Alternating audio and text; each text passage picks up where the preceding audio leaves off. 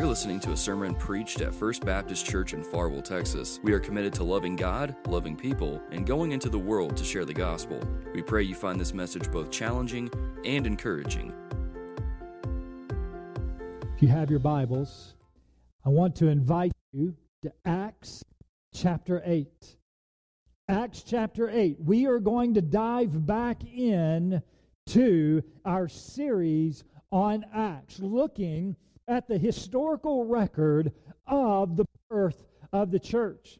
And I find it quite interesting that here we are in 2020, April, I believe, still, uh, 2020, and there is so much that looks similar to the birth of the church.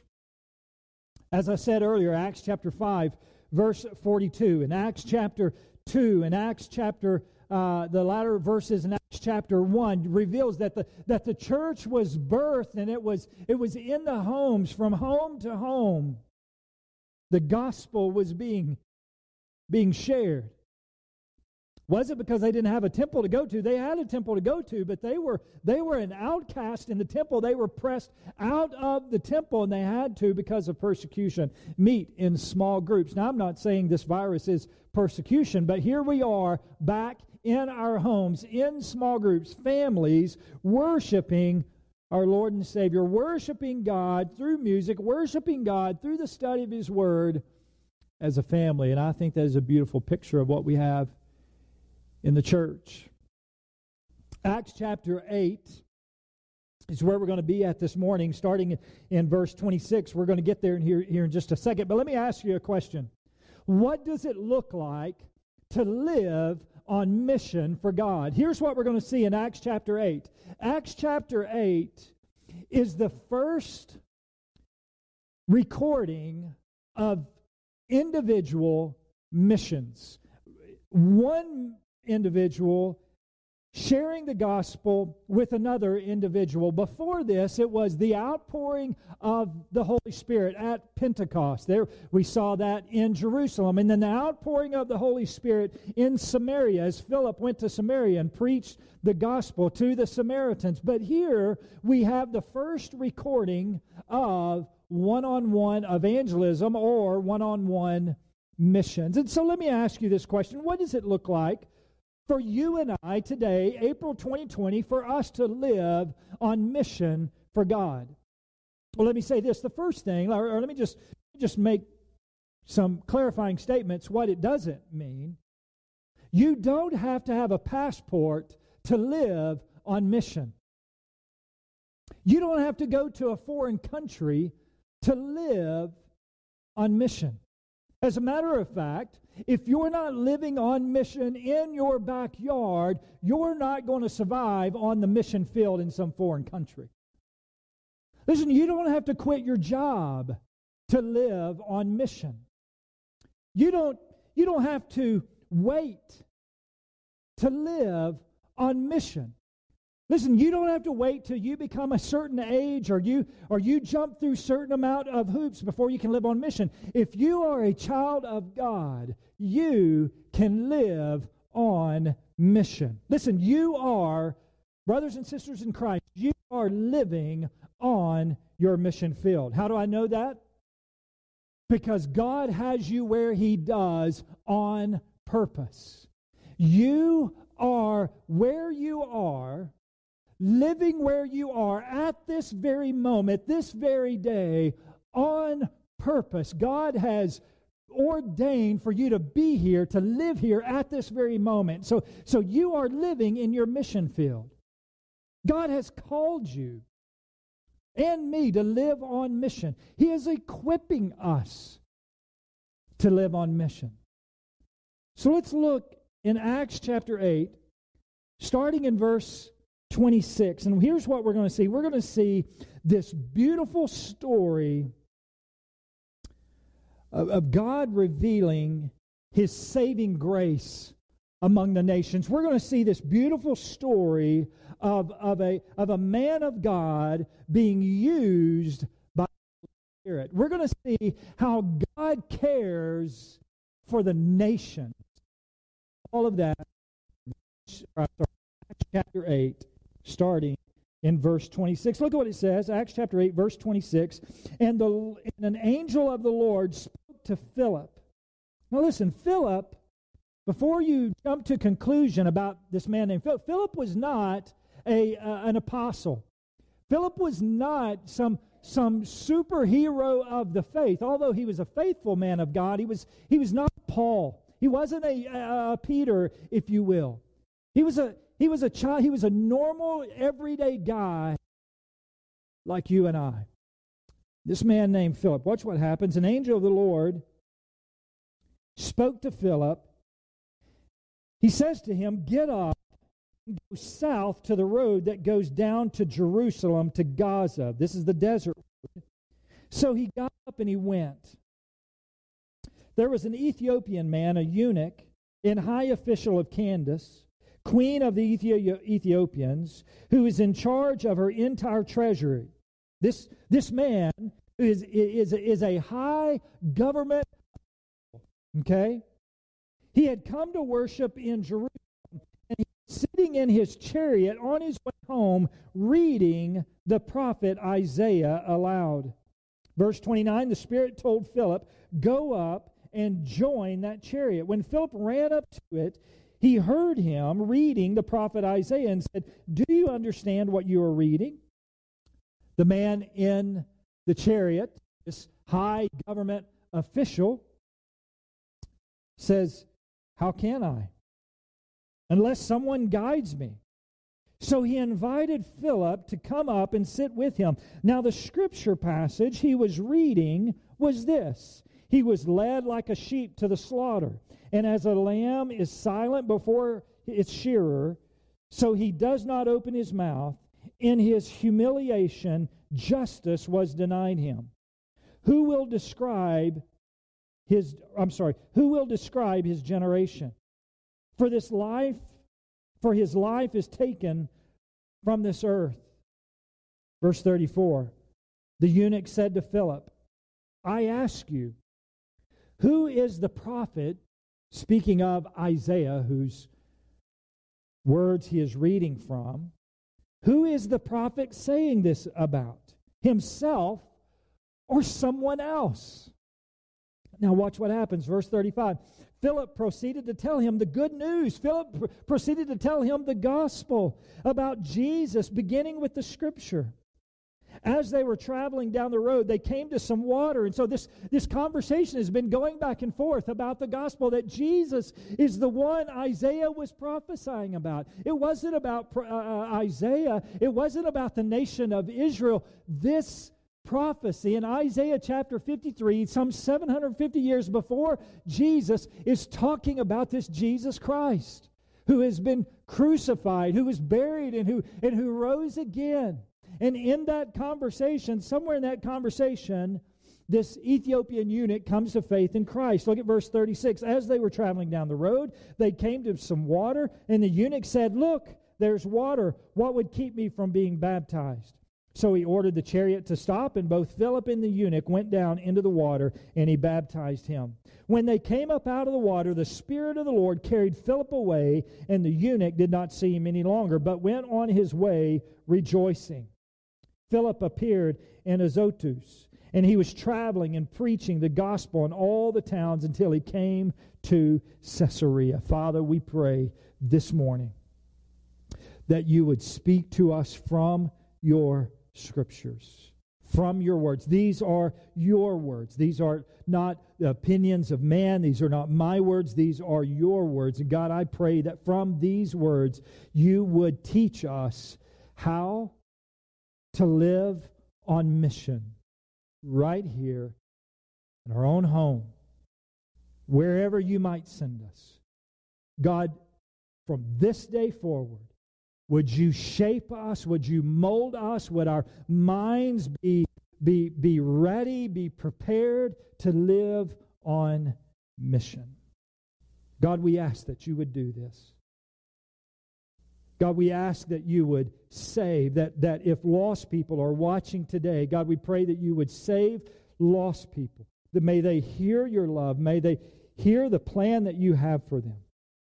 And may they surrender their life to you and say yes to you and accept you as their Lord and Savior. May they know that you love them.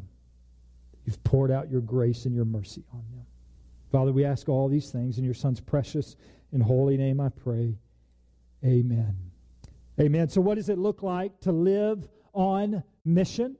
How, how are we to live on mission April 2020 and the rest of our days? Number one is this write this down love people with God centered, Christ like love. Let me say that again. Love people with God centered, Christ like love.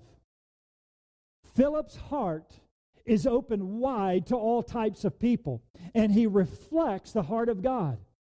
In Acts chapter 6, we see him carry, carrying for, caring for, for widows, just as God cares for them. That's our, our first introduction of this man named Philip. He is, he's already beginning to take care of people. Then in Acts chapter 8, he displays a Christ like love for the despised Samaritans. Even though people considered the, the Samaritans ethnically impure, even, even calling them heretics, going as far as calling them heretics. Then we see in our text that he displays Christ like love for the nations by carrying the Ethiopian man with respect, by caring for this man with respect. Listen, Philip displays love not just for the crowds, but he also displays love for the individuals. He was willing to go to the crowds in Samaria and proclaim the gospel. He was willing to care for the individual widows, and now we see him willing to go to the nations, to the individuals, those of different ethnicities, those of possibly a different socioeconomic status, and even those who have different religious views. Now, I want you to, I want you to go back with me to the story of Jonah. Remember, remember the story of Jonah and the well? Jonah, God is calling Jonah to go to a place called Nineveh and, and proclaim that, that God's wrath is going to come down on them unless they repent. Now, I want you to contrast Philip with Jonah. Jonah's arrogant uh, ethnocentrism made him a reluctant missionary. He didn't want to go.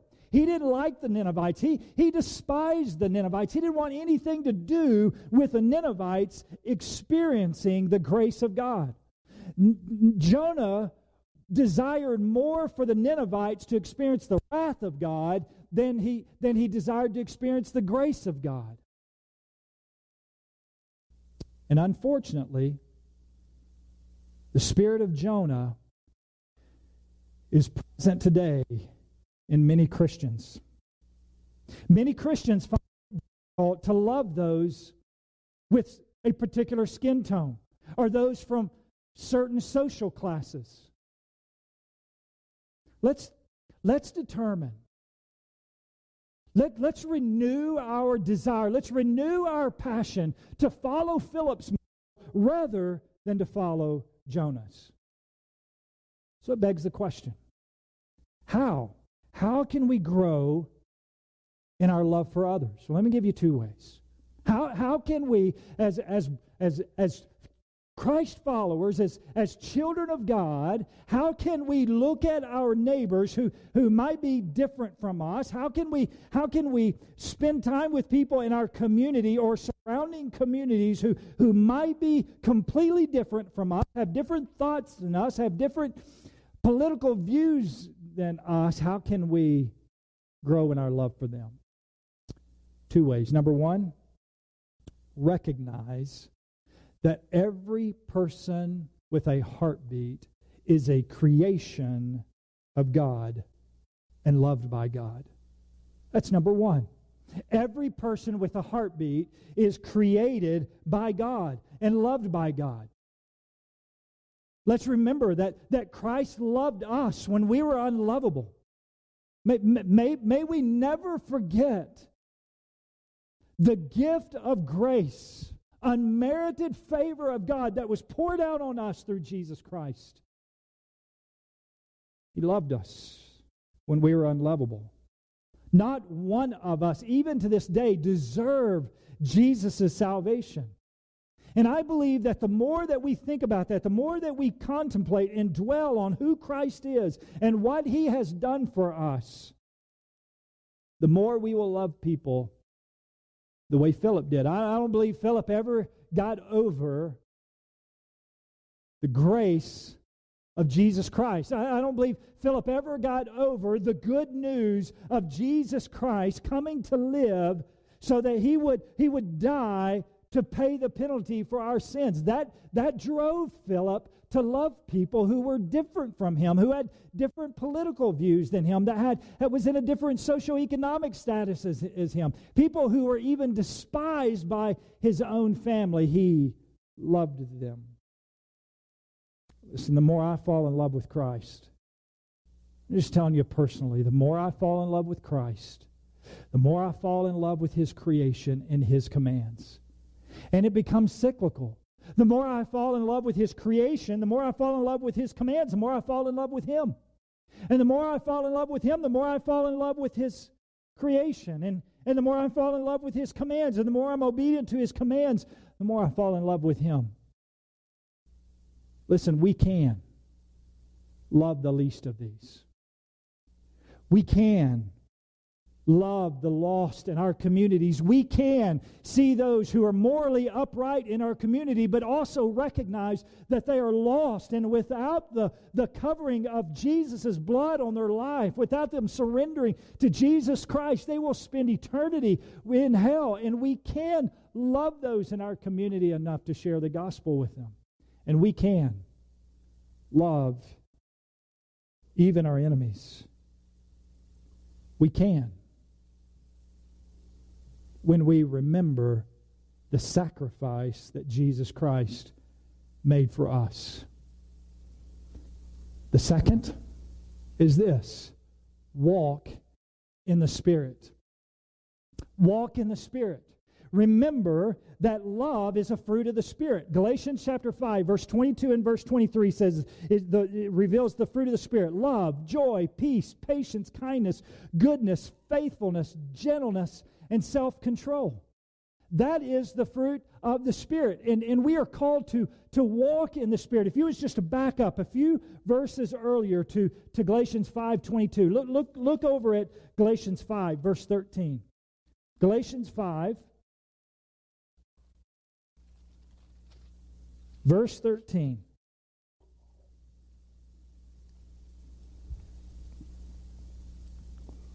Look at what Paul is saying. Galatians chapter 5, verse 13. For you were called to be free, brothers and sisters. Only don't use this freedom as an opportunity for the flesh. But watch what he says. But serve one another through love.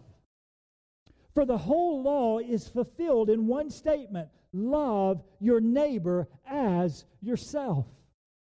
The whole law is fulfilled in this one statement but, watch what he says. But, verse 15, if you bite and devour one another, watch out, or you will be consumed by one another. I say then, Paul says, by the, by the, by the power of the Holy Spirit, the Holy Spirit speaking through the Apostle Paul, I say then, walk by the Spirit, and you will certainly not carry out the desires of your flesh. For the flesh desires what is against the spirit, and the spirit desires what is against the flesh. These are opposed to each other. There is this constant conflict between our flesh and the spirit. Watch this so that you don't do what you want. Listen, in Acts 6, which is where we first meet Philip, he is described as one who is walking in the Spirit. And the result of this reality is a Christ like love for all people. Do you see that? The result of him walking through the walking in the Spirit is, is he is he's acting out on that in a Christ like love for all people. Therefore, daily Let's be reminded of the cross. May we dwell in our minds on the cross. And let's ask God, God, would you fill me with the Christ like love for all people? Listen, God will fill us with a God centered, Christ like love. But listen, it, it is a prayer I believe that we have to pray every single day. But it's worth praying. Number one, how do we live on mission right here where we're at? Love people with a God centered Christ like love. Number two, number two, write this down. Yield daily to the Spirit's guidance. Number two, yield daily to the Spirit's guide, guidance. Those walking by the Spirit are receptive and they are responsive to God's leading. That's what we see in Philip here. He is receptive and he is responsive. Now, in our story, in our text, Acts chapter 8, God's initiative in this story is unquestionable. But notice the receptivity that Philip shows to God's initiative. God initiates it, but Philip is receptive. Out of the blue, watch what happens. Out of the blue, God tells, tells Philip, I want you to take off for the desert. God has already moved Philip from Jerusalem to Samaria. Now he's moving him from Samaria, where things are going incredibly well, and he says, I want you to go to the desert. Now, look at it again in verse 26, 8, chapter 8, verse 26. An angel of the Lord spoke to Philip, Get up, go south to the road that goes down from Jerusalem to Gaza. Look back just a little bit farther in chapter 8, in verse 7. Chapter 8, verse 7. I want you to see the fruit of what's happening in Samaria. It's absolutely incredible. For unclean spirits, crying out with a loud voice, came out of many who were possessed, and many who were paralyzed and lame were healed. So there was great joy in that city. In Samaria, this pagan city, the movement of God is absolutely incredible and, and, and Philip could be going, God, there's so much work here in Samaria. You've moved me out of Jerusalem, which I was totally okay with, and you moved me down to Samaria, and I preached the gospel. I, do, I did what you told me to do. And, and the outpouring, the fruit of what is going on here is absolutely incredible. But God, what seems to us out of the blue, tells Philip to pack up and go to the desert. Nothing in our text says that there are any arrangements made for someone to take his place in Samaria. God tells him to go to a place, but he doesn't reveal why. I want you to hear that again. Notice the characteristic of our God. God tells Philip, I want you to go to a place, but he doesn't reveal why. Philip could have complained. How much more do you want from me, God? I was forced from my home in Jerusalem because of persecution. My best friend Stephen was stoned to death. I went to all places, Samaria. Now you want me to pack up from here and go to the desert. How tempting it would have been for Philip to brush that still small voice away like an annoying gnat buzzing in his ear. Just brush it away. But Philip had walked with God long enough to know that God has a reason for throwing us a curveball now and then. Let me say that again.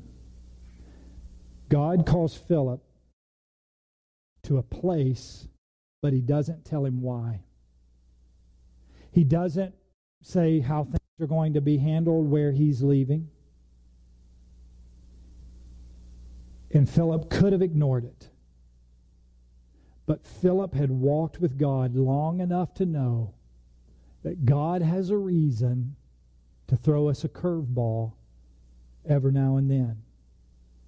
Listen, Philip wasn't just receptive of the Spirit's guidance. Listen, he was also responsive. Listen, there's not much good in hearing God's call if we are not willing to follow it when it comes. Look at verse 27. So he got up, eight, chapter 8, verse 27. So he got up and he went. There was an Ethiopian man, a eunuch and a high official of Candace, queen of the Ethiopians, who is in charge of her entire treasury. He had come to worship, this eunuch had come to worship in Jerusalem, but because of his situation, he could not become a Jew. He could not enter into the temple. Verse 28 And he was sitting in his chariot on his way home, reading the prophet Isaiah aloud. Specifically, he's reading Isaiah chapter 53. Who, who would have thought it? Out in the middle of nowhere is a political leader riding in his chariot and he's reading from the Word of God. No one but God could have known where this man was. No one but God could have known what this man was doing and how ready he was to hear and accept the gospel. Now, watch what happens. Look at verse 29. Chapter 8, verse 29. The Spirit told Philip, Go and join the chariot. You remember what the, the Spirit told Philip at the beginning? I want you to go to the desert, to the road that leads down to Gaza. Philip goes. He's receptive, he's willing to go. Now, here it is again. The Spirit told Philip, Go and join the chariot. When, the, when Philip ran up to it, he heard this Ethiopian eunuch reading the prophet Isaiah. And Philip asked the question Do you understand what you are reading? Philip is receptive, he is responsive, but watch this his God centered, Christ like love kicks in. Here he, he hears the still small voice of God say, I want you to go. He's receptive to that. Philip jumps up and he goes. He is responsive to that still small voice. And as he is responsive, he sees an opportunity to share his Christ like love with someone. See how that works. He is receptive, he is responsive, and it gives him an opportunity for his Christ like love to kick in. Listen, Philip didn't wait for the man to lean out of his chariot and say, Hey, hey, excuse me, sir, running beside my chariot. Or are you, do you happen to be an Old Testament prophet? Do you happen to be an Old Testament scholar? No. Philip takes the initiative, but he takes it with sensitivity. Philip doesn't swagger up to the chariot with his with his pulling his, his coat, tugging on his coat, toting his concordance underneath his arm. He didn't pull out his textbook on apologetics just, just ready for an argument. Philip wasn't out to impress or to convince. Philip came graciously with only one simple question Do you understand what you are reading? Listen, Philip had no idea this Ethiopian was the reason for his unexpected journey south. He simply was receptive and he was responsive to the Lord's leading. And God, in his sovereign plan, caused these two men's paths to cross. And Philip had the privilege. Philip was given the gift to display the gospel of grace to this man. Let me ask you do you have a neighbor you've been meaning to have a gospel conversation with? Possibly a new coworker you've intended to gauge in conversation? Do you have a gift you've been thinking about giving to a struggling family down the street? Is there someone in your school who continues to be on your mind, on your heart? Is there someone that you stay in contact with through social media channels that is just constantly on your mind and you feel like you need to say something to them? If so, it could be that God is up to something. You, like Philip, may have a chariot waiting for you.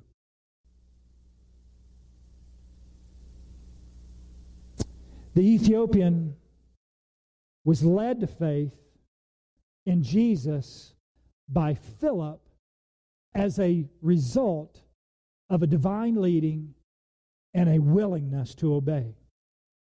Now, I get it. There are some who who dislike the idea of spirit leading calling it superstitious, superstitious or, or widely charismatic. And, and, certainly, hear me, there, there are many people who exaggerate and even abuse the phrase, God spoke to me. They, they, they, they carry this way too far. The, the pendulum swings way too far to justify all kinds of wild actions and claims. That's not what we're talking about here. I'm not advocating for that sort of thing. Instead, I'm advocating for a vibrant belief in the Spirit's involvement in our everyday lives. Listen, if we don't joyfully welcome His guidance, then I believe something is wrong. Listen, as a, as a child of God, what do we want? We are asking God, would you be with me today? We, we pray that prayer. We hear that, her, that prayer heard. God, would you be with me today? God, would you lead me today? And when He leads, we ought to joyfully welcome His guidance. And if we don't, then it's quite possibly something is wrong. Listen to this statement by Martyn Lloyd-Jones. This is a powerful statement. And Martyn Lloyd-Jones was in no way a charismatic, farther than just no, not even close. But listen to what he has to say on this matter. Here's what he says Here again is a most extraordinary subject, and indeed a very fascinating one, and from many angles a most glorious one. There is no question but that God's people can look for and expect leadings, guidance, indications of what they are meant to do. There are many examples of this in Scripture, and he references our text, Acts chapter 8, the story of Philip and the Ethiopian eunuch. He goes on to say if you read the history of the saints, God's people throughout centuries, and especially the history of revivals, you will find that this is something which is perfectly clear and definite. Men have been told by the Holy Spirit to do something.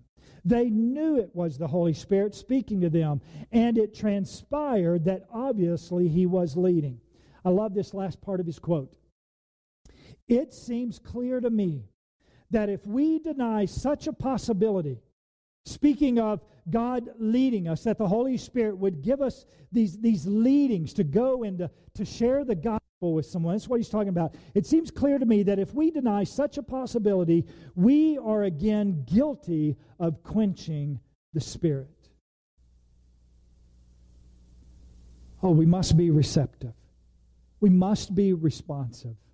We must have a growing Christ like love inside of us. Now, listen, I don't think you need to feel led to share the gospel. I don't think that's the only time that we should ever, uh, that, that, that, that should not limit us just the just the times that we are feeling feeling led the holy spirit is leading me to share the gospel with someone no listen we have all been given a commandment we've all been given the great commission found in matthew chapter 28 Listen, Matthew chapter 28 gives us all the license we need to go out every single day and make the gospel known. Even so, we should pray. We should seek. I believe, brothers and sisters in Christ, we should ask God God, would you give me a divine appointment today to share the gospel with somebody? What an opportunity. What a gift. Listen, Philip had an opportunity. He heard God, he responded to God. And the love that was inside Philip because of what Jesus Christ did for him came out, and Philip opened up his mouth. And he, he I mean, and, and listen, it doesn't get any easier than somebody saying, Hey, can you explain this text to me? And Philip gets to be a part of an eternal, life altering event in this man's life. What an incredible gift that you and I can be a part of. Love people with a God centered, Christ like love. Yield daily to the Spirit's guidance. And third, let me quickly just say this understand, man, this is how we can live on mission right here today, April 2020. Understand and explain the good news to people. Understand and be willing to explain the good news to people. I love the picture of Philip in the Ethiopian in a chariot ro- rolling down the road underneath the desert sun, and, and, and, and inside this, this chariot is a scroll opened up to Isaiah chapter 53, specifically verse 7 and 8. And Philip, who rightly viewed Jesus as the fulfillment of the Old Testament prophecies like this one, was prepared to provide an answer. Oh, we must be pre- prepared. Isn't it? That's, that's why we study the Bible. It's one of the major reasons why we study the Bible. It's one of the major reasons that we sit underneath the preaching and the teaching of God's Word. So that we can be prepared to provide an answer when people ask us, so that we can be prepared to faithfully share the gospel. It doesn't mean that we always have the answers. It doesn't mean that we never say, I don't know. But listen, we can say, I don't know, but I will get back with you with an answer. Here's, here's Philip. He's pre- prepared to provide an answer. And he says, Yes. 750 years before the crucifixion, when Isaiah is writing this, he is describing the suffering, exaltation of Jesus. He is describing the death, burial, and resurrection of Jesus Christ. Philip used the Isaiah passage to explain the good news to this student who's, who's, who's been to Jerusalem to worship God. There's no doubt that he loves God, but he doesn't know how to get to God. He's been told that he can't. And this great news that Jesus allows him, Jesus died for him so that he can get to God. Oh, is, is life altering news. Philip knows that Isaiah 53 is prophesying about Jesus. Jesus is the Lamb of God who has borne your sins on his, in his body on a tree. That's, that's Philip's message. He's the one to whom re, he is the one to whom the redeemed from all the nations cry, You are worthy. That Jesus Christ is worthy of us surrendering our life to him. There's no doubt the Ethiopian eunuch probably felt rejected felt like he was an outcast. He had been to Jerusalem to worship God, but he wasn't he wasn't allowed in. He wasn't allowed to be a part of the worshipers. He felt like an outcast, always on the outside because of his condition.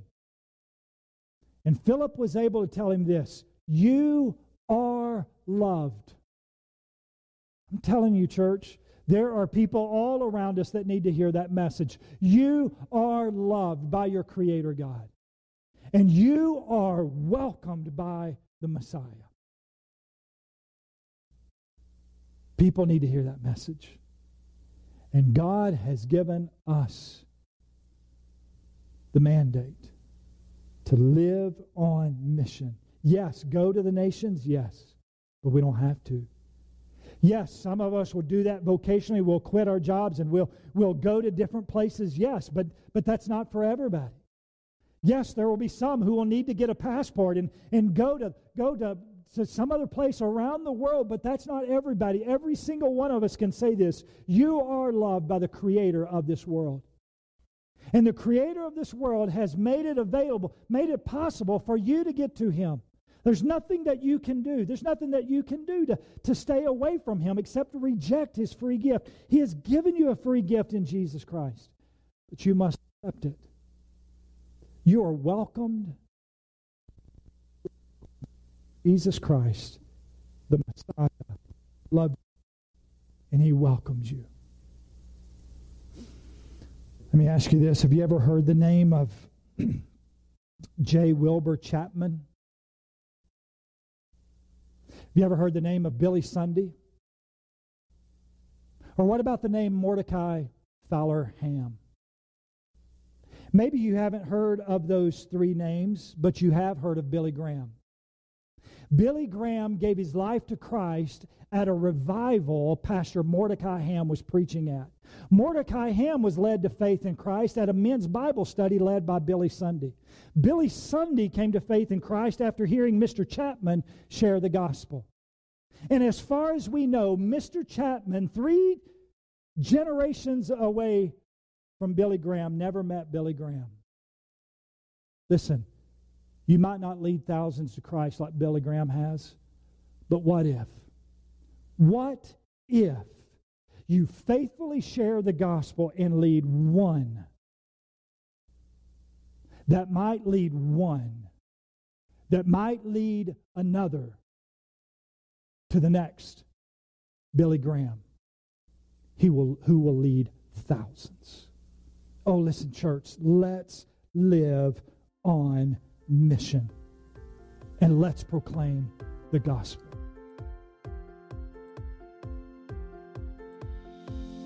Thank you for listening to this sermon.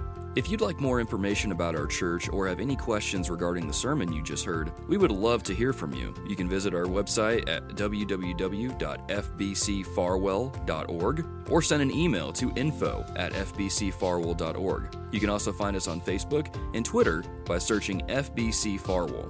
It is our prayer that the sermon you listened to was equally challenging and edifying to your walk with Christ. Thank you again for listening and have a blessed week.